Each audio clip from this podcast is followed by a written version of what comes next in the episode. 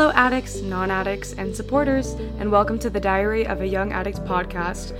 I'm your host, Mare, and I'm a 22 year old recovering addict with four years clean from drugs and alcohol. This podcast is all about recovery from addiction and what that looks like as a young person. Hey, friends, so I hope that you listened to last week's episode because I have another one like it. I got invited to speak at a convention this past weekend, and it was probably the best convention I've ever been to. I got really good feedback on what I shared, and I got it recorded, so I just wanted to go ahead and share it with y'all. I promise I will have another one of my normal episodes back up soon. So, y'all may not even be able to tell, but I was like almost shaking. I was really nervous at the beginning of me speaking in the recording you're about to hear. Um, this was my first time speaking on a topic other than being young in recovery.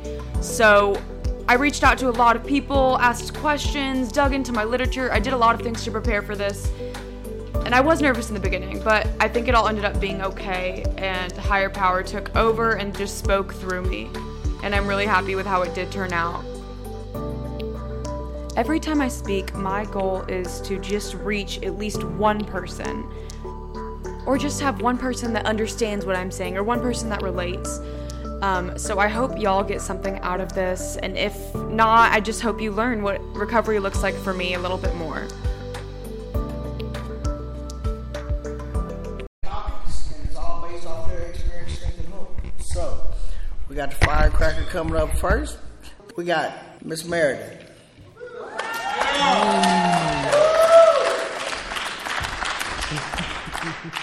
Love you, dear. I love you. Okay. I'm Meredith and I'm an addict. So, my. Can y'all hear me okay? Okay. So, my topic is carrying the message. And um, I'll start off by introducing myself. I'm Meredith. Um, I'm 22 years old. I'm a university student and I have over four years clean, completely abstinent. Um, I'm going to start by just taking a moment to welcome higher power.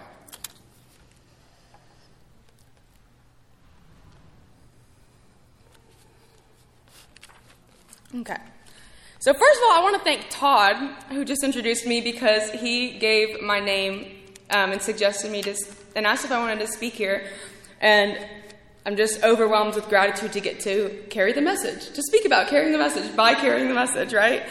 Um, this is my first time speaking on a topic that's not being young in recovery. so it's a little different. Like, I prepared a little differently this time, got deep into my literature, um, took suggestions from people whose recovery I really admired. Um, and so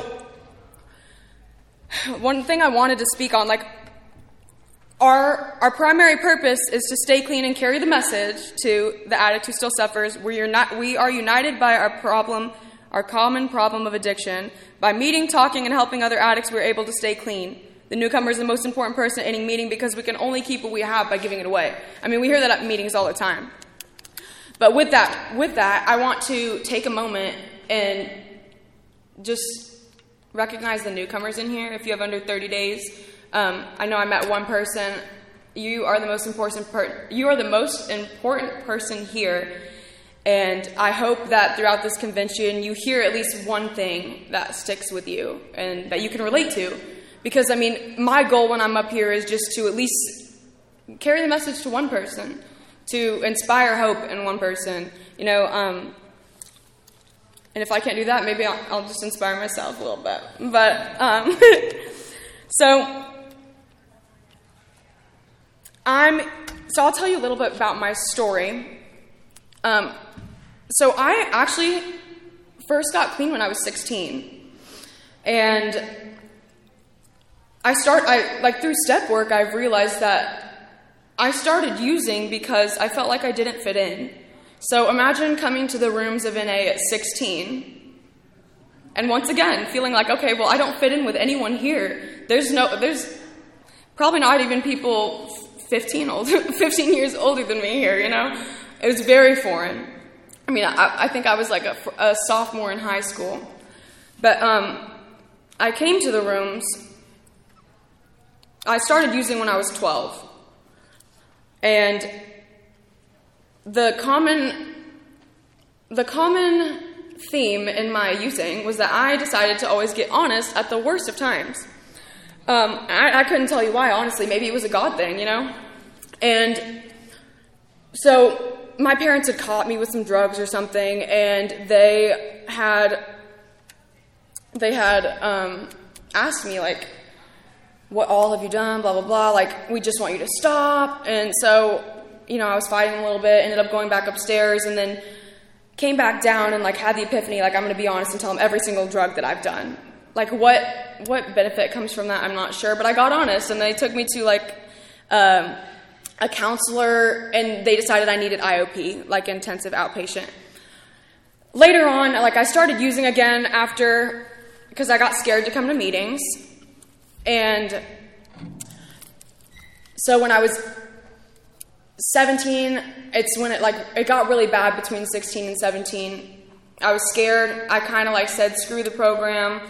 And um, I was like, well, it must not work if I'm using again, right?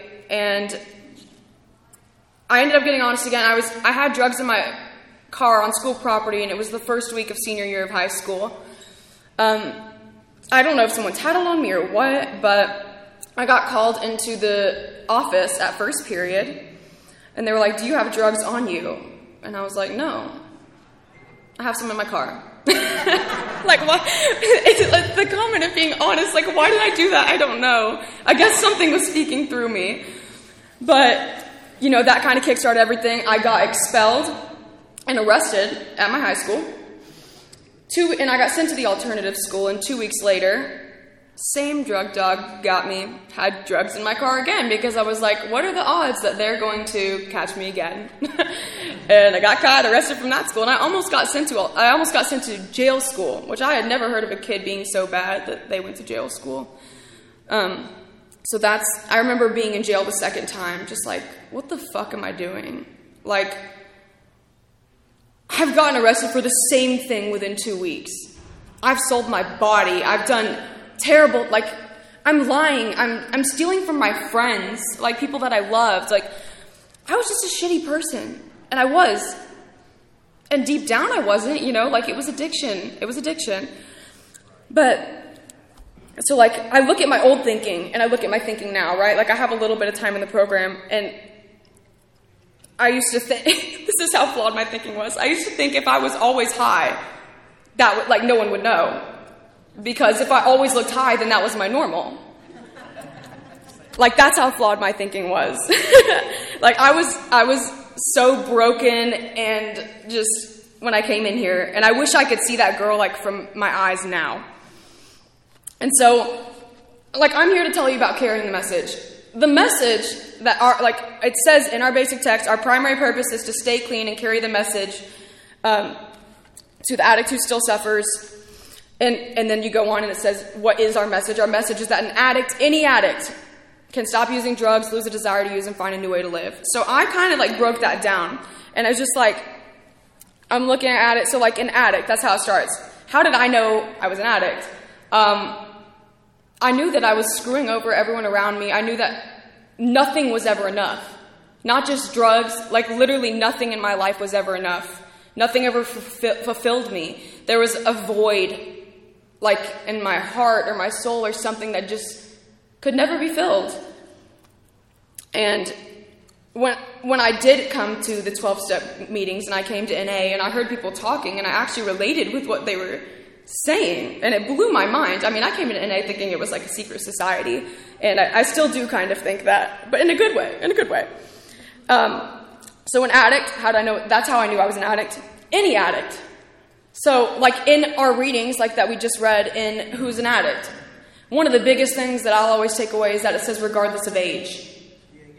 Because I've met people in my recovery who never would even say it to my face, but they've told other people who told me that like they didn't like me because they thought I wasn't an addict. And I don't know what the fuck that has to do with them. honestly.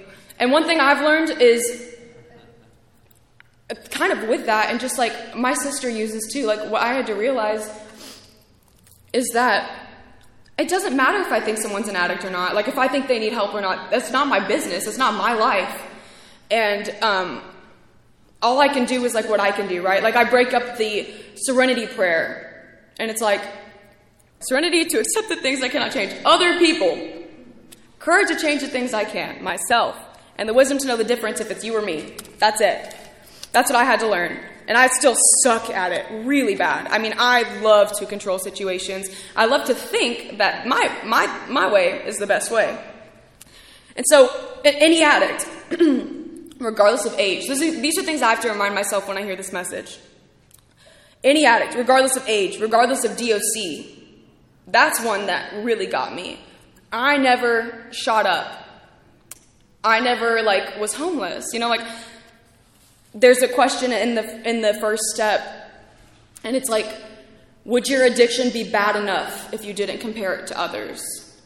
And if i never heard anyone else's story yes my story was bad enough. When i lived it it was hell. And now also like knowing now what i and seeing myself on the other side like i'm not anywhere near the person i used to be. And I, like regardless of sexuality regardless of spiritual beliefs like this is a spiritual not religious program and I know I hear that in every single meeting, but I really had to deeply understand that myself. Like, you can believe in a religion if you want, but you don't have to. You can believe in a doorknob. If that doorknob is spiritual to you, if it is, if it to you is a power greater than you, if it is all good, do whatever makes you a better person. believe in whatever makes you a better person and helps you live by morals and spiritual principles. Um, so, an addict, any addict, can stop using drugs, right? Kind of, kind of done that so far lose the desire to use. So when I was studying this, you know, I, when I think when I am speaking on something, I really like to understand it fully. And one of my thoughts when I was like kind of meditating on this was it like we know we know in our literature that our disease is never cured. That's why we're always at meetings, right? We know that it can be arrested but it, it says in our literature that we, oh, I'll find it. But it says, we realize that we are never cured and we carry the disease within us for the rest of our lives. We have a disease, but we do recover. And I have to write under that, like, we are recovering, never recovered. Um, because I, I'll sometimes hear people in meetings and they're like, I'm a grateful recovered addict. And I'm like, oh, that, that, teach me how to do that. That's awesome. Um, and so, lose the desire to use. So the question I had that I was asking a lot of people whose recovery I really respected. I mean, even on the way here, I was asking because I just wanted some perspective. I just needed like an answer because I know that I don't know it all. Sometimes I have to remind myself of that, but it was if we lost the desire for good, wouldn't we be recovered, right? And so I did a little research. I did a little research. And so I looked up because it says, also in our literature, reading about this, it says, as addicts, we have an incurable disease called addiction. The disease is chronic, progressive, and fatal. However, it is a treatable disease. Right? So, my first sponsor taught me to look up definitions of words that you, you already know. You can do that, and it helps you just understand things a lot deeper. And so, I looked up the word treatment. It says can be controlled, symptoms can be lessened. And, and they compared addiction to diabetes. You know, like you still have to take insulin every day and you may feel better, but you still have it. And it's because you're doing the daily maintenance. See what I'm getting at? And then the definition of cure is it goes away for good. So when I looked at that, I was like, okay, so if we lost the desire for good, wouldn't be, we be recovered? And it was like, first of all, I I've asked multiple people this because I just wanted to double check. I was like, I don't like I know that for me, my experience is that the desire comes back. The desire is gone, but the idea of using is what will come back. And I don't really sit on it too long. I don't really consider it. It's not really an option today. And I think that's what they mean by we lose the desire to use.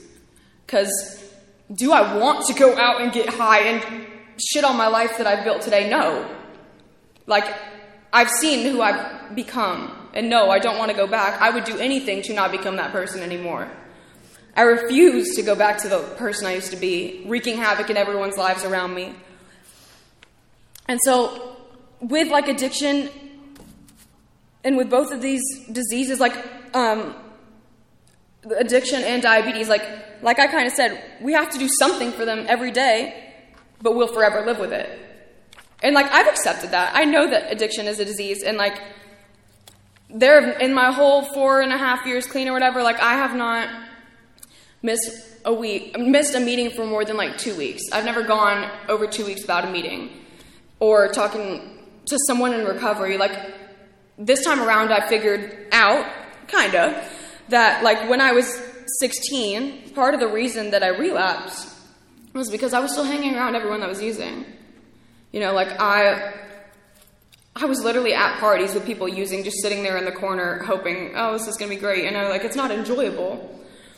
And um, and they, I've heard in the program, like, you sit around at the barber shop long enough, you're gonna get a haircut. I definitely ended up getting a haircut, really bad haircut, and um, ended up using. I ended up using, and uh, I mean, like in our reading, it says we were miserable with or without drugs, and I refer to that so often. And I have to explain it a little bit too. So, like, we were miserable without drugs. You know, like, we, when we don't have recovery, our lives are miserable. And we were miserable with drugs because we're using. And then we're feeling the shame of using. And then we use again to cover up those feelings. And then we use the shame. And I call it a little cycle that we go through. So that's why we were miserable with or without drugs, meaning we needed recovery. We, need, we needed something else in the in the equation to help us solve, work on our problem. I don't want to say solve, but it's arrested. And so, with carrying the message, like how do I carry the message? That's one of my somewhere along somewhere along the way in these years, you know, like I knew that service work was an important part of recovery. It's part of our symbol.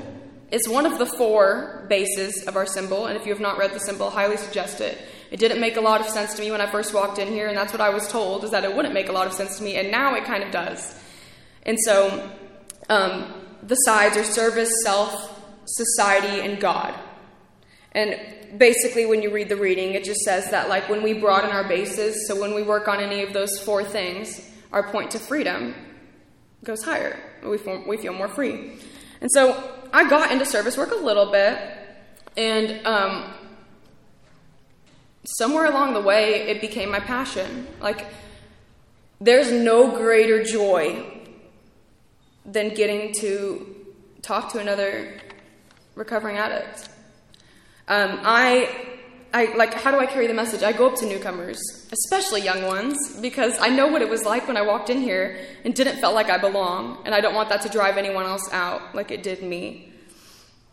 Um, I go to H and I at the women's jail and I, I can't tell you that like the we just bring a meeting there and it's just like my sometimes I don't want to go just like I don't want to go to the gym sometimes but I walk out of that place and I feel so like my heart is just so warm and I, and I usually shed a few tears every single time I go because I have feelings today and I allow myself to feel those feelings and I just get overwhelmed with emotions and I'm grateful for that um, so I carry the message by doing that. Um, I'm involved with Razorback Recovery on campus, which is my little baby. I love.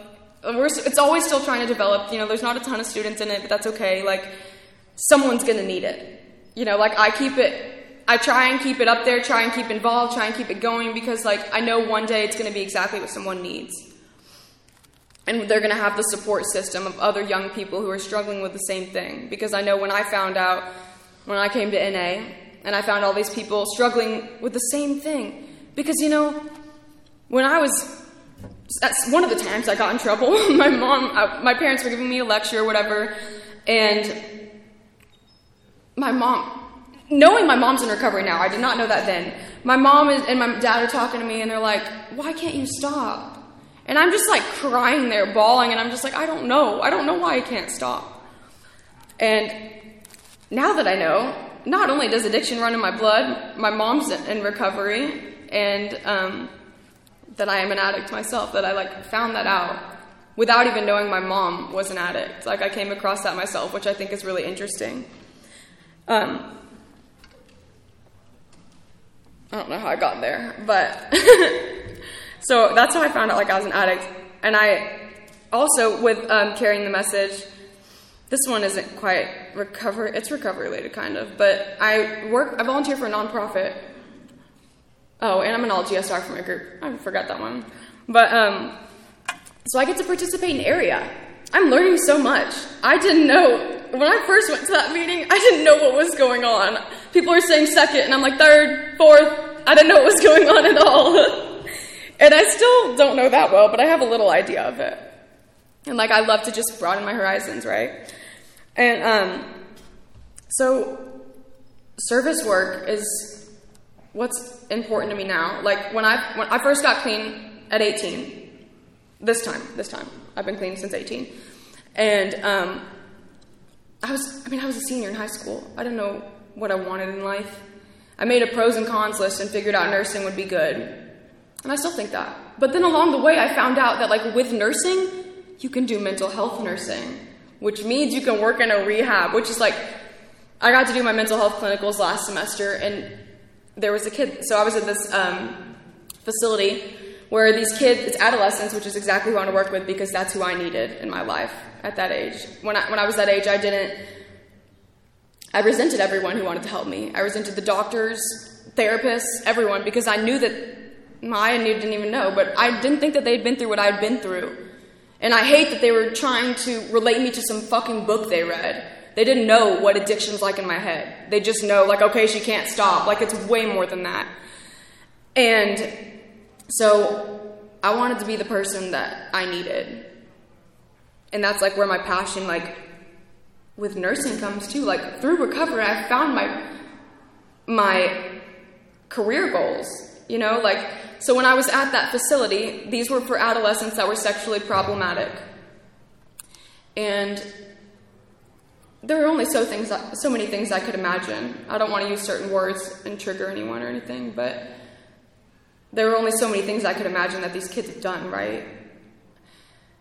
And luckily, I got to know these kids and then read their charts after I got to know them. And I knew that these kids didn't they weren't born that way. You know, like they'd been through something, just like a lot of us have, that made us that way.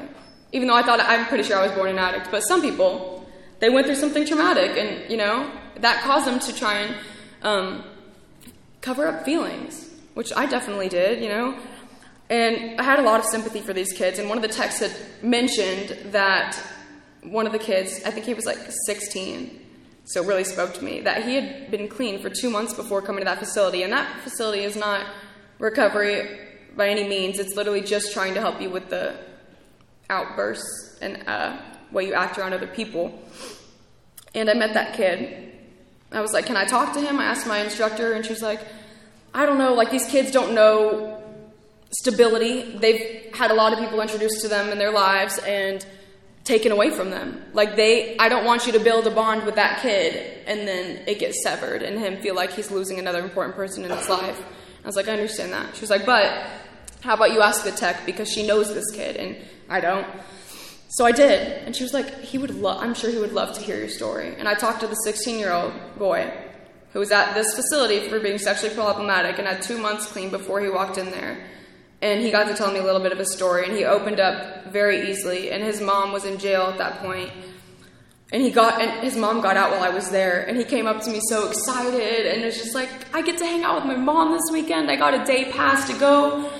Um, and our, our stories really aligned and I wish as you know like that's where that was like the second day of those clinicals and that was when I realized like this is what I want to do there's no greater joy I get than getting to help another addict. And I don't know where that came from, but I know people always said it when I was first in here, and now I get it.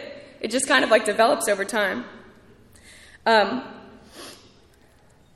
okay, so one other thing that I kind of realized when like meditating about all this was that it was really profound to me. I don't know if y'all are gonna think it's profound, but I was like, I'm an example of the message. Yeah. Like I I'm showing people, like, by me staying clean, Why do you think all of our, our clean dates are so important to us? I got mine fucking tattooed on my arm. My clean date tattooed on my arm. You know, like, because they're like our trophies. We're proud of them. Like, we are miracles that we went from what we went through to who we are today. And like, never in a million years would I have fathomed that, even just imagined who I am today. I couldn't even think of being who I am today and thinking the way I do, and actually sometimes thinking before I act. You know, like, not lying. That's one of the biggest things in my recovery. Like, I was a compulsive ass liar. Lying and stealing from like literally four years old, from as like young as I can remember. And so one of my proudest accomplishments is that my parents can trust me today. And if I'm like, hey, this this was this much, they'll send me that much without any question. Um, and so we're all examples of the message. Like by staying clean, we're helping others stay clean. And I know like we know that, but think about that. Like that's pretty fucking cool. Um, yeah, I'm gonna close on that. But thank you so much for letting me speak, and I love you all so much.